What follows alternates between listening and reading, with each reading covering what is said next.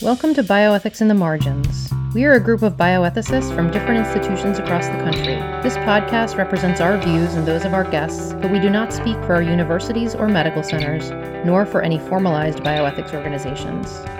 Our mission is to bring marginalized topics and voices into the bioethics discourse.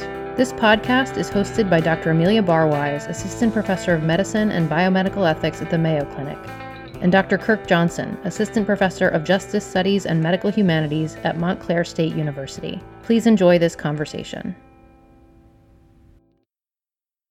So, um, we're really happy to welcome Renee Reopell and Patrick Herron here today, and we're going to be discussing gender affirming care with a focus on youth. Um, so, Renee, thank you for coming, and can you please tell us about your background and your the work that you do? Yeah, sure. So, thank you so much for having me. Um, and thank you for also taking time out to to talk about trans and non-binary young people. Um, this is an issue that's getting a lot of attention, whether really positive and loving or really negative and harmful. Um, so I I really appreciate y'all rating this as, as important and necessary conversation. Um, so my name is Renee Reopell. My pronouns are they, them, theirs. Um, I'm a licensed clinical social worker by training who's been working with LGBTQ and HIV affected folks clinically for the last 10 years. Um, I currently am a mental health therapist at a major hospital in the Bronx. Um, I'm in private practice, um, and I also am a groups clinician for the Ackerman Institute for the Families, Gender and Families Project, with which uh, has groups for kids as young as five through adulthood who are trans, non-binary, gender expansive. Um, yeah, thank you, thank you so much for having me. Patrick, can you tell us about yourself? Uh, yes, thank you for having me. M- my name is Patrick Herron. I am a bioethicist and medical educator. Um, I live and work in the Bronx, New York. Uh, I've been working in the field of bioethics for about 15 to 20 years. Um, I have a doctorate in clinical bioethics, and uh, some of the areas that I'm particularly interested in um, include pediatric ethics.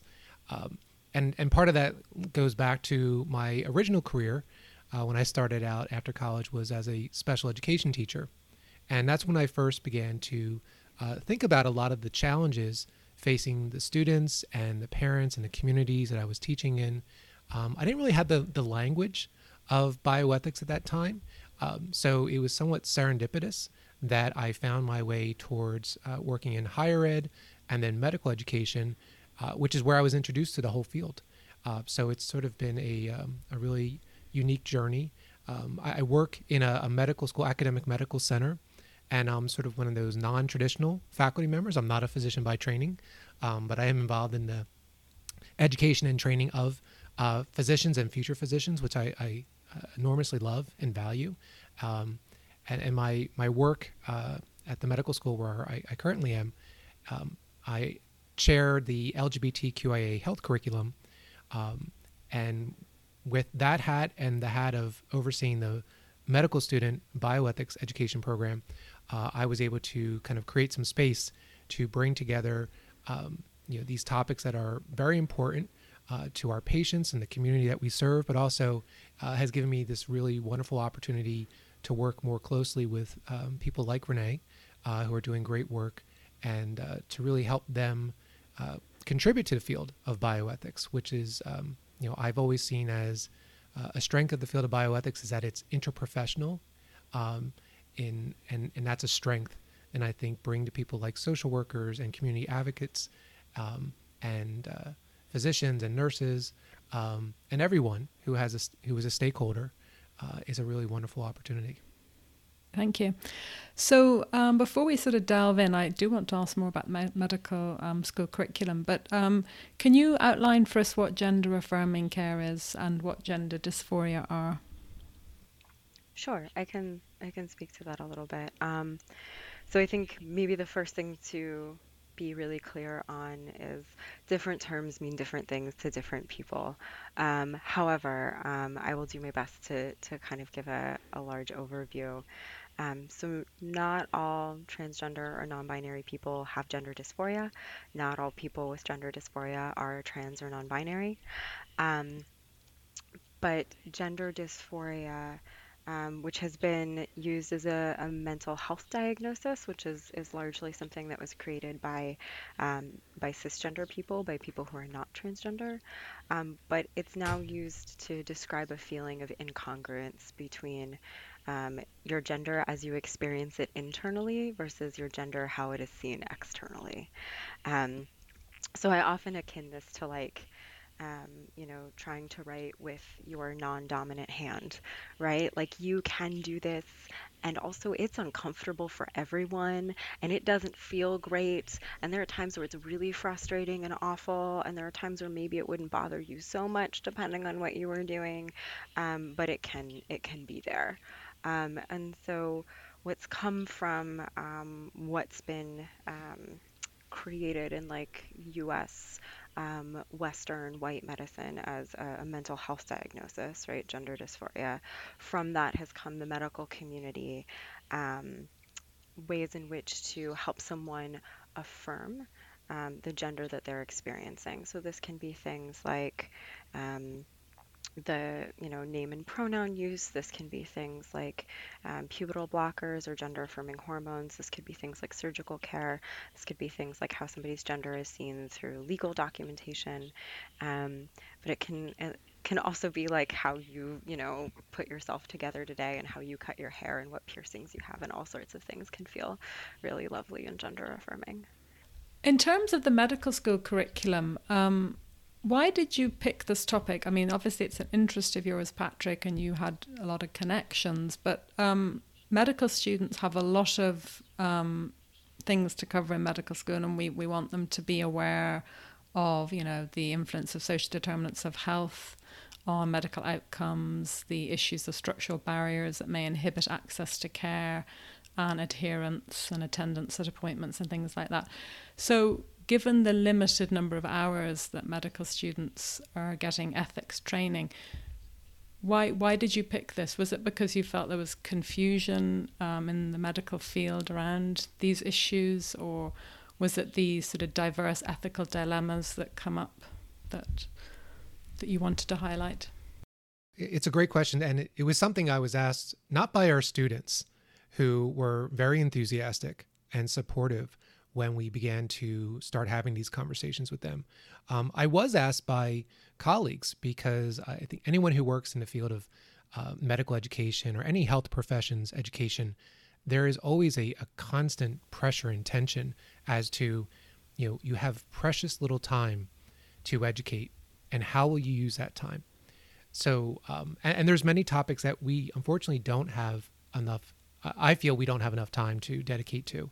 So I think within uh, our medical school, um, there has been a strong emphasis in integration of topics um, and and also the clinical application of topics. So we, we don't tend to focus on uh, moral philosophy, but we really think about a clinical ethics approach. And because of the community that we serve, uh, which is very diverse, which is underserved, uh, which are many challenges for the patients and communities that you know uh, we uh, interact with here in the Bronx, um, we are able to draw from our own students' experiences who have highlighted for us during their clerkship training where they have felt really challenged. And, and within that curriculum, um, we do case conferences, and, and we've been doing a case conference in our pediatric clerkship. And this question came up many times, and I realized that I'm in a very um, uh, a special and privileged position in the medical school that I was able to hear the concerns from students and then kind of take a step back and look at how well are we preparing our students for their clinical training. And I realized that, like many other medical schools, um, we were not adequately providing content for our students uh, to address these issues uh, when they arise in the clinical setting. Um, so, you know, when people ask, well, you know, why this? I think, well, the important thing about discussions with gender affirming care is that if we have a um, institution, if we have a culture in which gender affirming care is not only embraced but advocated for, the quality of care for all children, all adolescents, immensely improves. So this is not a special population that we're only uh, addressing. This is improving the culture and the educational environment um, for for all of our students. And when we look at the research to show, um, you know, is gender affirming care effective? Well, we know it to be. Um, we know it has a, a, significant impact in reducing um, suicidal ideation and self harm in um, uh, children and teenagers and young adults who are either transgender or gender expansive. Um, and, and, I think as a, a, bioethicist and as an educator, I felt we had a, an ethical duty to not only um, prepare our students for this type of work, but also to create a culture in medicine where our future patients and current patients um, are going to receive high quality care regardless of their gender identity, regardless of their gender expression. And, and this is where I feel that there's so much of the work around healthcare disparities. Um, I think there's a, a misnomer that we're only focusing on some people. And the truth is, we're focusing on everybody. We're trying to create greater equity in how people are provided care so that we're not, um, we're, we're dismantling, we're trying to mitigate barriers that have systemically uh, been erected over the years and uh, unfortunately are, are very challenging to take down and, and remove. And what kind of reactions have you had from students and um, are, are, there other clinicians that are reading your materials and resources? I thought your your materials and all your readings were amazing and uh, so informative. I, I learned a lot. Um, what kind of reactions have you had from your your students? The the students, um, so it, within medical education, one of the challenges is, um, you know, do you do you guide yourself through the course evaluation that you get at the end of the year, um, and and we take our course evaluations very seriously, but we also do a lot of focus groups with students. Um, uh, part of my one of my roles at the medical stu- school is I, I serve as chair of our LGBTQIA health curriculum, so we're frequently asking our students. Um, you know, what are your thoughts on this? How could we do this better? Uh, are we preparing you well uh, for these challenges as they arise? And the response has been overwhelmingly positive. Um, and what's been really interesting is that a lot of our faculty who initially I think felt a little bit of discomfort because this was an area outside of their scope of practice, they themselves have become uh, better educated and have really seen the value in engaging in these complex, nuanced conversations with our students. And what I've been really personally satisfying is that over the years, um, the, a number of faculty have, who, who are not even involved in our curriculum, have come forward to disclose and share, like, you know, oh, I have a family member, or I have a child, and and this is really great. I really appreciate what you're doing because as a parent or as a sibling, um, I saw how much they struggled. And I wish their doctors had been better informed. And I wish their clinical staff had been more welcoming and inclusive. So, I mean, that's the kind of feedback that I feel is uh, I- incredibly important um, for us. You know, when we're, we're, when we're in a position of uh, educational leadership, um, to really see the impact on a personal level um, is incredibly rewarding. Um, but I think you know to as someone who is uh, a member of the LGBT community, but as a cisgender person, um, I'm always very cognizant of the fact that I speak with a lot of friends and family members who are um, gender expansive or transgender, and and I'm constantly making sure that I'm not assuming what their needs are, and I think that's uh, really important to bring in uh, community members to be um, part of the work that we're doing. Because if, if we if we're not doing that we're not really being authentic in saying that this curriculum is designed to support their needs um, and, and that's something that I, I, I try to remind myself of very frequently that you know my expertise is a limited amount of expertise um, but I have a an opportunity to bring in those with far greater lived experiences uh, to can really enrich the work that we're doing. I'm really uh, interested in because uh, you're talking about um, welcoming and, of course, inclusive environments. I'm interested in, um, hopefully, Renee, you could also um, respond to this question, is regarding language and identity, right, which is very important. At least I think so. Um, and I'm really curious to hear your insights on how important is understanding language and identity in clinical practice. And I would like to have both of your suggestions on how healthcare professionals can be educated on properly communicating with um, queer youth in general, not just uh, gender conforming, but all of the uniqueness and diversities uh, that are part of the LGBTQ plus uh, community. Yeah, I think one of the really beautiful things about language is it's a constantly evolving document right? Like it's a it's a constantly evolving thing and it's also one of the challenging things is like what you maybe learned in medical school um 10 or even 5 years ago aren't the words that are being used now um especially by the hip cool young people on the TikToks and Instagrams and things you know like um well and I say that to say you know I, so so you know it making sure that we're asking open-ended questions of folks right? And not afraid to ask those open-ended questions of folks because that's often what i see as providers get nervous about the language and then don't say anything at all. And uh, and trans and non-binary young people walk away from that experience thinking they didn't ask me because they're transphobic or because i created discomfort within them. Um, when oftentimes it's it's the provider struggling with how to do it the right way. Um, so asking those open-ended questions uh, with with loving affirmation. What is your gender? What is your sexual orientation? Um, and letting folks take the lead. Um, and if you don't understand, ask. Like that's totally okay to say, "Tell me more about that," or "That's a new word for me. Can you help me understand it a little bit?" Or "That's a new that's a new term. I'm going to go do some research on that."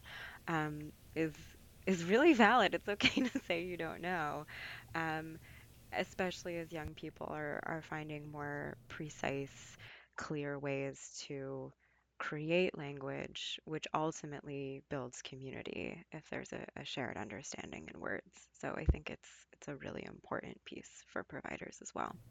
I think Renee's points are, are really important, and we we have had the opportunity to work together with uh, a number of our students um, so I feel like a lot of our, our messaging is in sync.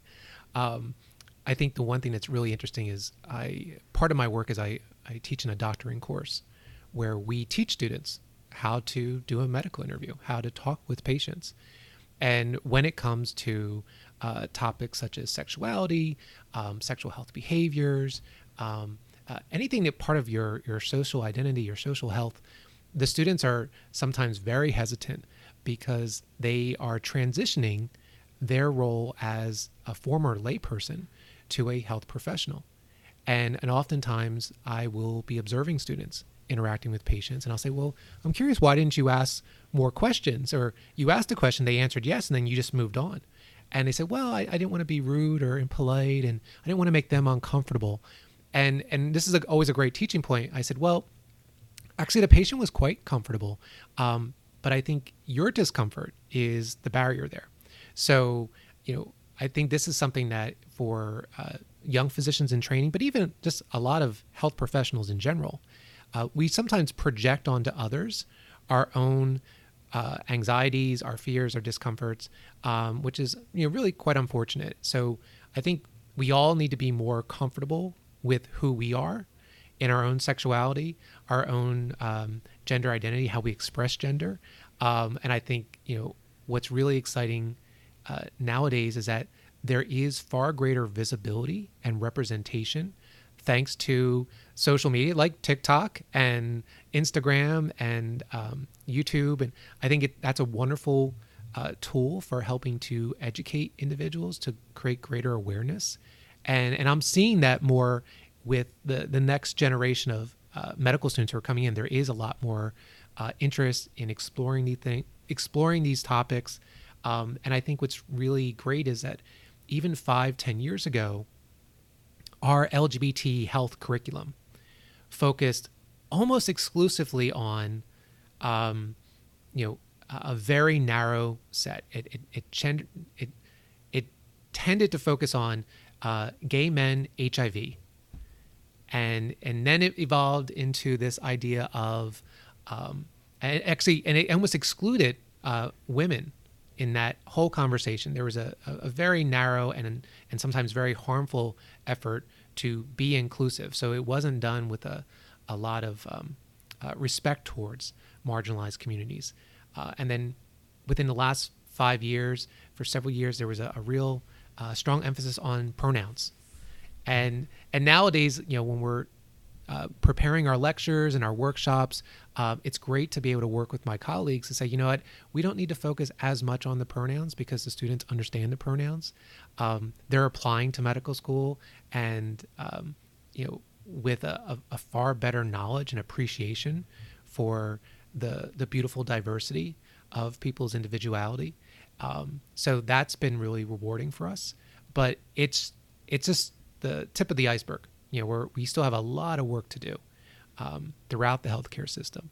So uh, I'm really hopeful for how much progress we've made, but I, I feel that we really need to remain vigilant um, because even as we are making progress, what we have seen throughout our own country, even in the last year, uh, there's been a lot of harmful and I, I feel dangerous efforts um, at legislation that is uh, targeting um, people who are transgender, gender non-binary, uh, and in particular, uh, transgender and gender non-binary youth and adolescents, um, which is, uh, you know, which has been really quite disheartening. And I see our role as healthcare professionals to really help educate the public to push back against those actions, um, so that you know our legislators, our policymakers, our school boards um, have the right information so that it's it's not just gender affirming care, but gender affirming education, gender affirm, affirming social services policies, uh, gender affirming uh, sports. Um, you know, so there's there's a tremendous amount of work to be done, and it, it's going to take everybody. Uh, you know, those we can't allow only members of the transgender and, and, gender expansive community to do this work. We have an obligation to them, um, and and that includes you know making sure they have a place at the table as we're we're moving forward with these conversations. Awesome, uh, thank you, uh, Patrick and Renee. Um, I do have another uh, a question as to piggyback of what you're saying, and I know uh, my friend and colleague Amelia has um, a lot of uh, great questions connected to what I'm about to ask. But since we're talking about policy, uh, what are the um, health insurance challenges that um, you've experienced um, for queer individuals who are trans and uh, and the like, and are seeking gender reassignment surgery? Uh, you know, female uh, to male or male to female or whatever um, that individual wants to identify as. Um, can you talk a little bit about um, the health insurance uh, challenges and the policies that are currently in place that um, has marginalized and really has created a lot of obstacles for this particular demographic? Yeah, sure. No, I, I really appreciate this question because I think health insurance is like a whole other uh, beast in terms of this conversation. Um, and and much to to Patrick's point, you know, we're seeing more and more legislation since January of of this year of 2021. Um, there's been more anti-trans youth legislation than ever before, um, as like a direct backlash to more um, progressive. Uh, more progressive folks in, in positions of power, right? And and so um, you know, we're seeing in, I want to say it was Arkansas, there's now legislation banning um, gender, any kind of gender affirming medical care for folks under the age of 18. Um, and that was made largely by politicians without information or science from uh, informed medical and mental health providers and without trans and non binary youth input at all. Um, so I think it is important to talk about the ways in which those those larger policies then directly influence what care is um, covered and not, or or how I put it, what care is like deemed worthy and what care is not. Um, and oftentimes those decisions are being made by cisgender or non-transgender people about medical care affecting trans people. Um, I will say in the state of New York, um, where I'm based, um, we are very fortunate um, in that not only does our public option, our Medicaid option, require um, that gender affirming care be covered, but also the state of New York required that insurance based in the state, whether private or public, must cover gender affirming medical care. Um, now, what that means um, varies widely between insurance plans. It was up to the insurance plans to decide what care is considered necessary gender affirming care. Um, so, so it, it varies a lot, um, and it's usually focused on things that, at least in my experience, um, trans and non binary folks um, aren't the most concerned about, um, or maybe it, it's it's not equitable for all of the things that we're concerned about. Um, so by that I mean, um, for example, even in, in New York State's public option, it's uh, comparatively, it is easier to receive surgery on genitalia than it is to receive like electrolysis or laser hair removal, um, which is really essential not only in terms of affirming one's gender for folks who are trans feminine or trans women, um, but also like a, a, really profound safety measure for folks who are trying to access public spaces mm-hmm. right. um, in in a way where they they won't experience harassment or violence, right?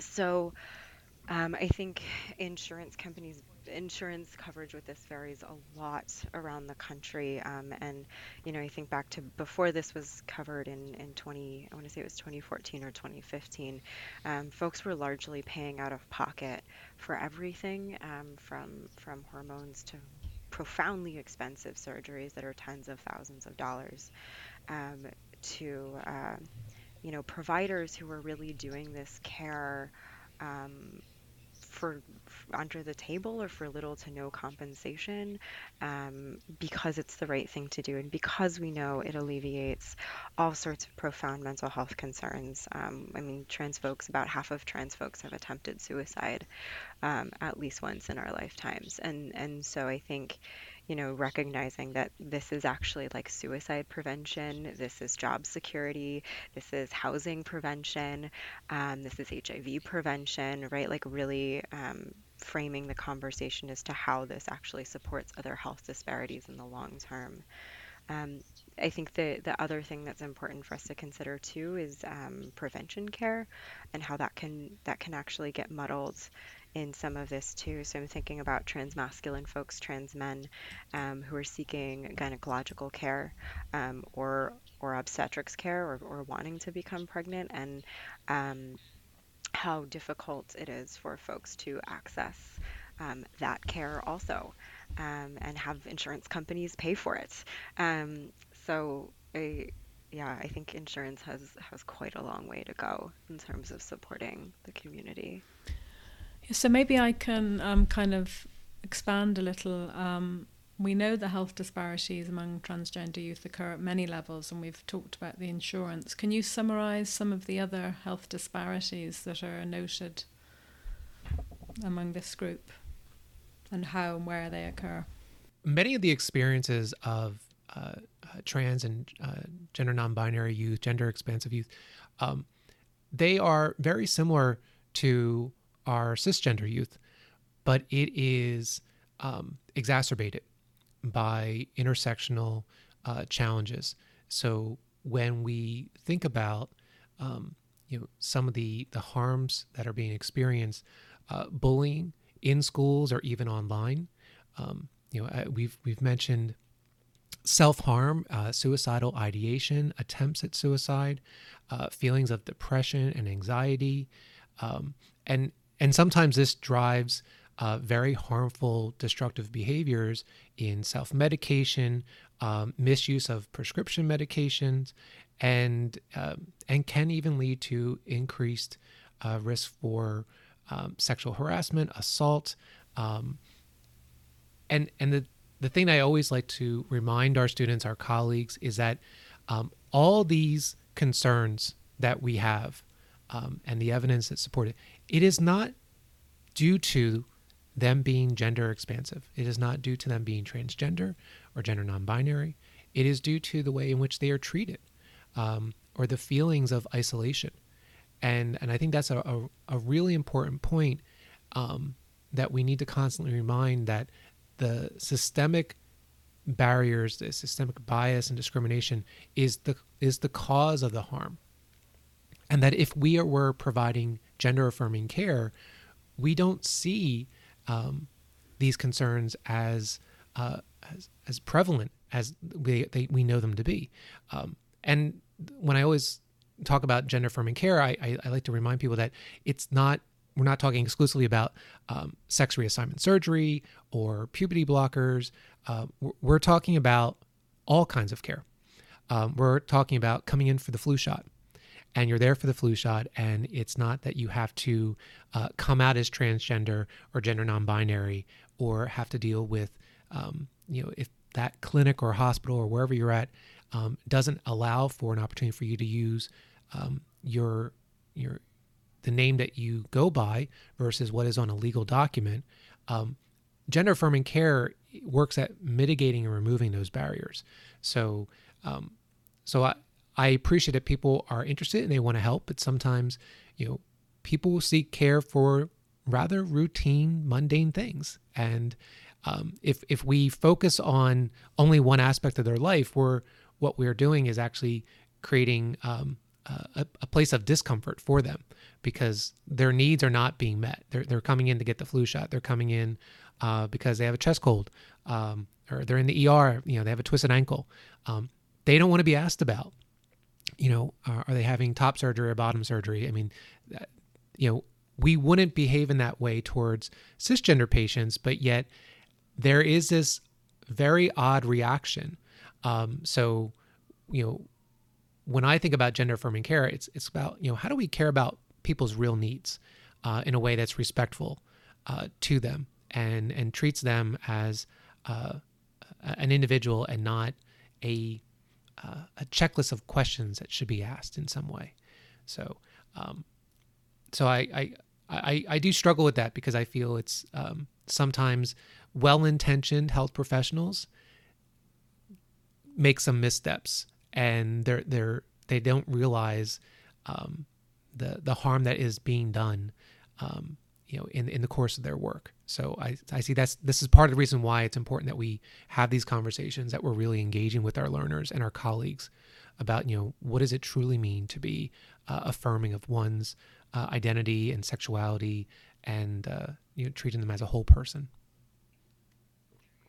So I uh, yeah, no, I think that I think the the one piece that I I also wanted to make sure that we that we touched on and like like very you know all all points well taken and really appreciated is also um, the role of the family um, in health outcomes for trans and non-binary young people. So um, this is Caitlin Ryan's work with the Family Acceptance Project.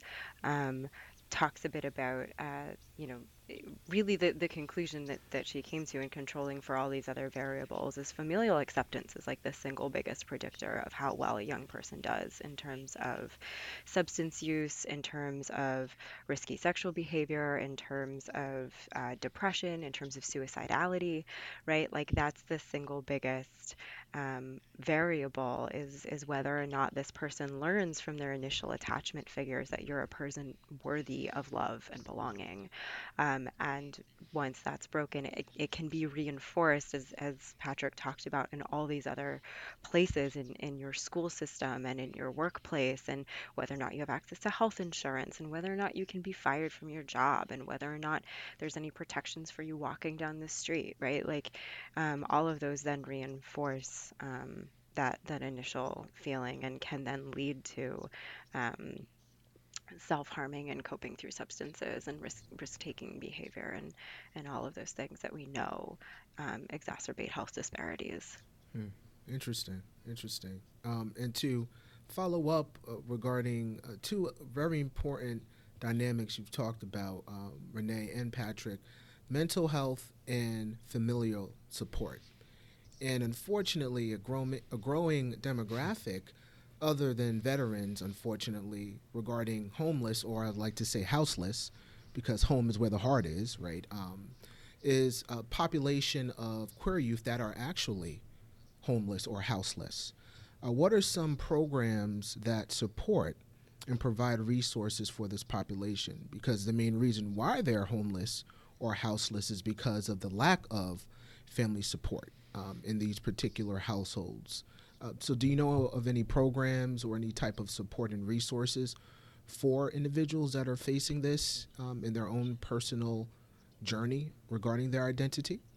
Um, so we'll just re-shout out the Ackerman Institute's Gender and Families Project, which, in order for young people to access um, groups and mental health services there, their primary caregivers also have to be a part of um, that program. And so I speak on this as like a, a preventative measure.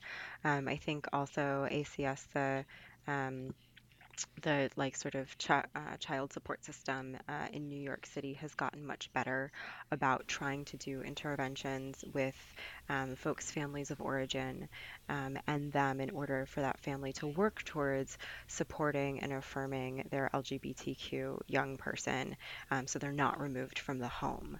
Um, but I think also to your point, like to a certain extent, the family has to want to participate in those things. Um, and that's not always the case, or that is often not the case.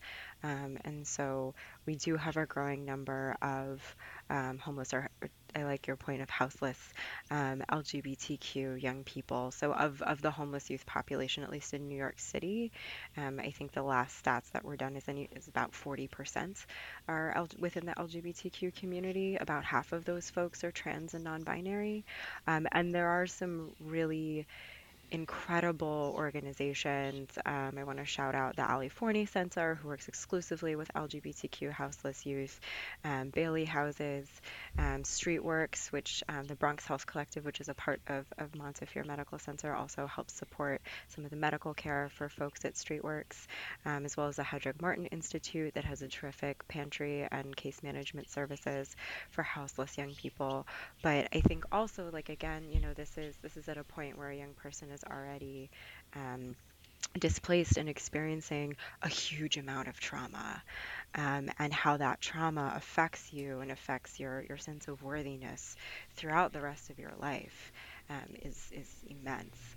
So um, I, I think, you know, um, there, you're right, there are more preventative services so, um, that should be taking place for young people. So, some one of the programs in our Bronx community that I, have had the pleasure of working with uh, is Destination Tomorrow, and they've done some really uh, amazing work.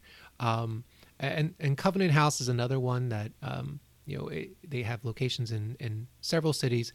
Uh, I think one of the challenges is that uh, in New York City, um, while we we certainly feel the the pressure of under resourced needs um, we are also incredibly fortunate to have many of these types of programs in existence. Um, where my my concern really um, uh, increases is for individuals living in suburban and rural communities um, where there is further isolation uh, and there is very limited support. Um, so it, it is, you know, it is a, a blessing to be in, in New York where you have these things. We also have a larger population that we're concerned about. Um, but, you know, the, the challenge, I think, and to, to Renee's point about the familial support, is that if we are able to engage with families early on and help them in this journey of understanding and education, that that preventative work can keep families intact, can keep a safe environment for all members of the family, in, in particular, um, our transgender and gender non binary youth, um, so that their relationships remain uh, strong and loving, and that there isn't a um, a breakdown in communication and understanding that would necessitate, um, you know, this this separation. Um, you know, so the, the their safety is our utmost priority. Um, but if we can do some good preventative work, um, you know, it would be uh, incredibly helpful. And I think it goes back to, you know, why is it important we have these conversations with health professionals? Um, it's for these very reasons that we are trying to be forward thinking and helping everyone. Um, I think you know many families um, when they have a family member or a child who begins to uh, express uh, gender diversity in some way, there's a lot of confusion, and they are going to turn to um, maybe their pediatrician or a teacher or someone they trust. And that first point of contact is incredibly important because it will either support and nurture them in this process or it may reinforce uh, ignorance or fear or bias um, that's coming from a place of misunderstanding. So, um, you know, when I think about, you know, why should we dedicate this time? because we're thinking long term. How can we improve the the safety for the community itself? So, can you suggest any steps for addressing um, health disparities and improve societal acceptance of um, gender diverse youth and adults? It feels like it, it must be an uphill battle with all of the divisiveness going on. I think one of the challenges our, our students and colleagues have is that they they support this, they understand this, but they they ask the same question. But what can I do? And and uh, you know, part of our curriculum we have begun to focus more on uh, social justice and advocacy in healthcare, and we've we've framed it to the students in in one of several ways. We said, well, the work that you do on an individual basis is incredibly important. Uh, and the interactions that you have with patients and their family members and the community um, you know does make a difference. Uh, you may not see that difference uh, day to day, but over time it does. Uh, if if you truly practice and believe in gender affirming care, it will uh, permeate throughout your workplace, throughout your clinical setting. I think at the next level, um, looking within our own institutions, you know, do we work in an institution, a hospital, a clinic that is um, supporting and nurturing uh, an inclusive environment, or have we fallen short of our own goals? Um, and there are small steps, um, you know, making sure that our staff are well educated. Um, you know, looking at our electronic health records, uh, do we have a place that we can document things like um, chosen names versus legal names? Um, you know, correct uses of pronouns. You know, are we are we taking those steps within our own institutions and then on a larger scale within our community that there's we, we we encourage our students we encourage our colleagues to be active participants in these community conversations um, you know whether that is um, you know contacting your local legislators and advocating either for or against legislation that we know to be harmful um, uh, or protective of our youth um, is it going to school board meetings and presenting a um, a, a, different point of view than maybe there uh, the, is arising? You know, I've I've seen countless horrifying videos of school board meetings just regarding uh, efforts to protect our children and families in the pandemic, and and I, I I can't even imagine what it would be like to be a parent in a school district where uh, these are my you know uh, we're all on the same team. We're, we all care about our kids, but yet people have very different points of view. Um, so, you know, and that third step, I think, is something that I, I, I don't mm-hmm. encourage lightly. I, I know some people feel less comfortable being a public face in advocacy and doing those things. And I, I, I encourage the students to think about what steps can they take. Um, and, uh, you know, it's social justice, um, advocacy can be done in many different ways, but I think what we do on an individual basis is the most important. And I think we, we all have a responsibility to be eth- ethical in our, our, our practice. Um, and then exploring how we can improve, um, you know, our own institutions, our organizations, and, and where people feel comfortable getting out to the community and doing this work. Um, I think to add to that, or maybe to create a, a framework for it, I think about this in terms of um, the, the framework that I use is the four I's of oppression, right? Your individual, the interpersonal, uh, the institutional, and the ideological. Um, and so, what are you doing on all four of those levels uh, in order to to show up for for trans and non-binary folks, especially especially young people, right? Um, you know, as there are um, statewide policies banning gender affirming care, what are you doing to vote some of those people out um, or to advocate you know to go and, and speak in these in these really public forums to to create community letters um, what are you doing within your institution to ensure that um, everyone from from patients to staff uh, are protected in that space, are affirmed in that space, are spoken about respectfully in that space, have access to care equitably in that space. Um, what are you doing when you speak to patients? I always introduce myself with my pronouns to patients because I think that's just like you know, here's the conversation opener. Should that be something you want to talk about? Um, and then I think the the last piece that sometimes we can gloss over when when doing this work is like our own in, internal work, right? Like every single one of us um, has been raised in a culture that has um, biases or stereotypes about gender that we need to work on and we need to sit with for ourselves and reflect on, you know, what things have I been taught um, or what things am I acting out that are actually not in the best service of my patients or myself. Um, and that's a that's a constant and lifelong uh, or I hope it's a constant and lifelong journey for folks. No, that's good. That's good. I gotta like. Can you repeat this again for our listeners? The four I's, because I wrote this down. So you said the four I's are what again?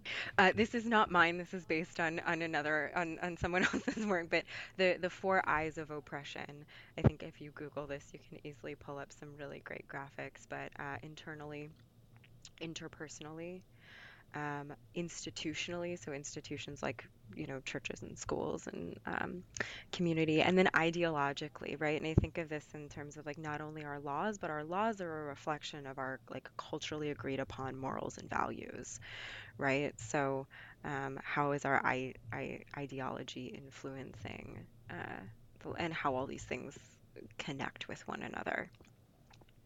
Oh no, that that's that's really good. I appreciate you saying that because um, it's definitely relevant, um, especially regarding and um, I'm just hearing this word, you know, intersectionality between um, you know your particular thoughts and perspectives, Renee, as well as Patrick. Um, my question is, and this is another um, really interesting experience regarding gender affirming youth. Uh, what is your experience in dealing with intersex? Youth and their parents' choice on genitalia and identity. This is a very um, unique experience when a child is born with both genitalias. And I know that sometimes, um, the majority of the time, even though I know things have changed uh, the past uh, 10 years, the parents make the choice for the child. And, and unfortunately, a lot of times the, the parents make, or the parent, depending on the familial um, um, demographic of that child's experience make the wrong decision based off of uh, what they think their child uh, should be based off of uh, you know their idea of what their child should be.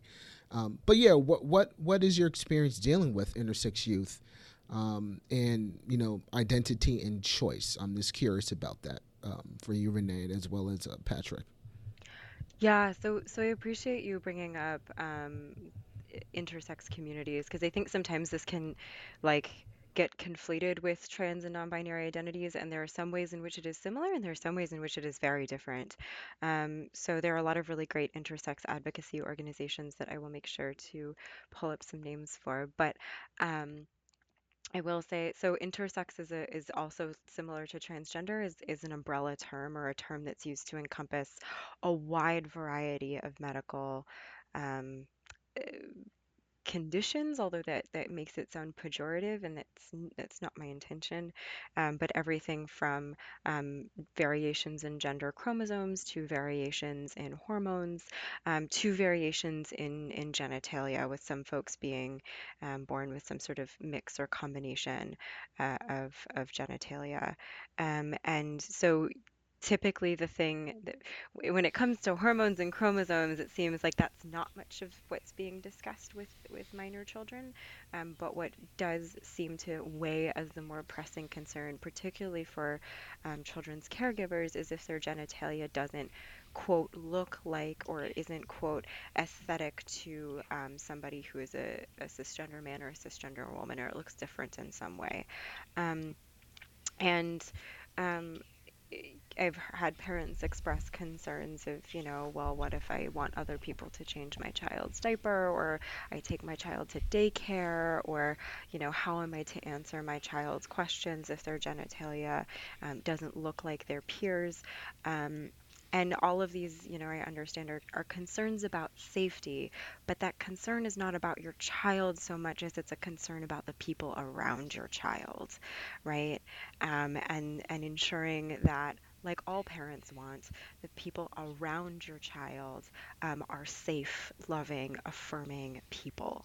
Um, the the I think, and I'm sure Patrick can speak more about this as well, but where the policy stands in terms of at least our institution and, and major um, medical body decision makers, American Academy of Pediatrics, and and things like that is um, as long as the child is able to use the restroom uh, safely, then their genitals should remain as they are. So then that child can make a decision if they want to um, when that time comes.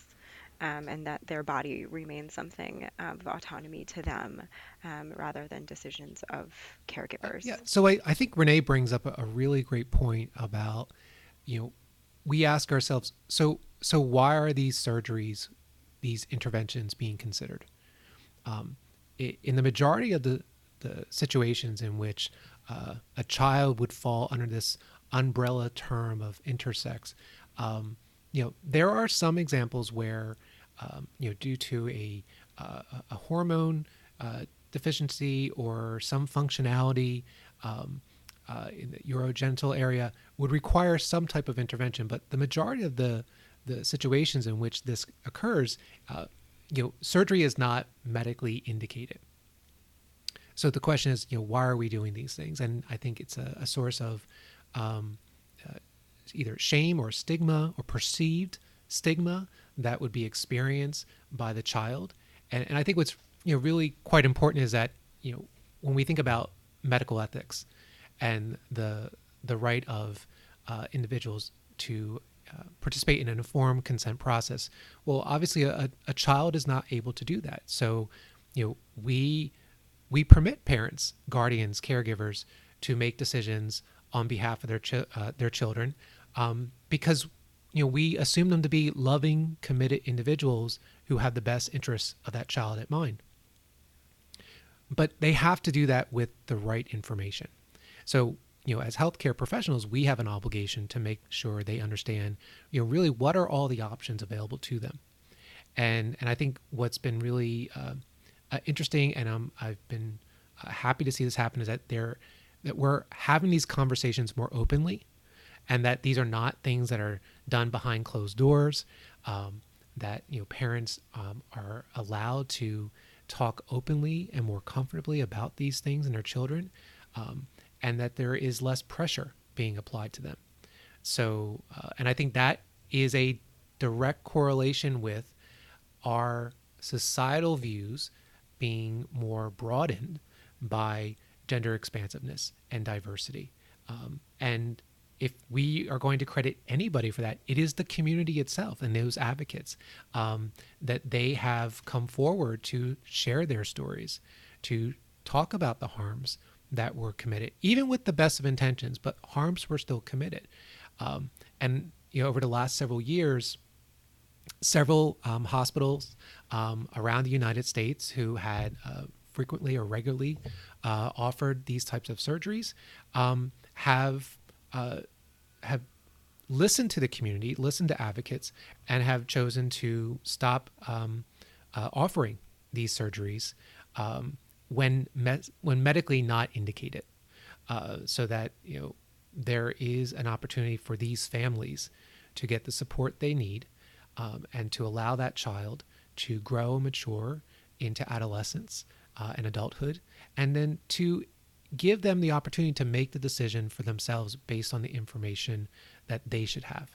Uh, and I think that's been a, a really um, satisfying development um, because we are truly honoring those children's opportunity to an open future and allowing them to um, not inherit that shame or stigma that their parents may have had, may have been put put onto their parents or experienced by their parents, um, and it also allows uh, the family itself to um, you know not have greater division you know because um, you know ultimately we we I believe parents do have the best interests in mind for their children but unless parents have the right information it's very hard for them to make uh, well informed choices. And uh, so I think this has been a, a really um, uh, a really good shift in how we're looking at uh, these conversations.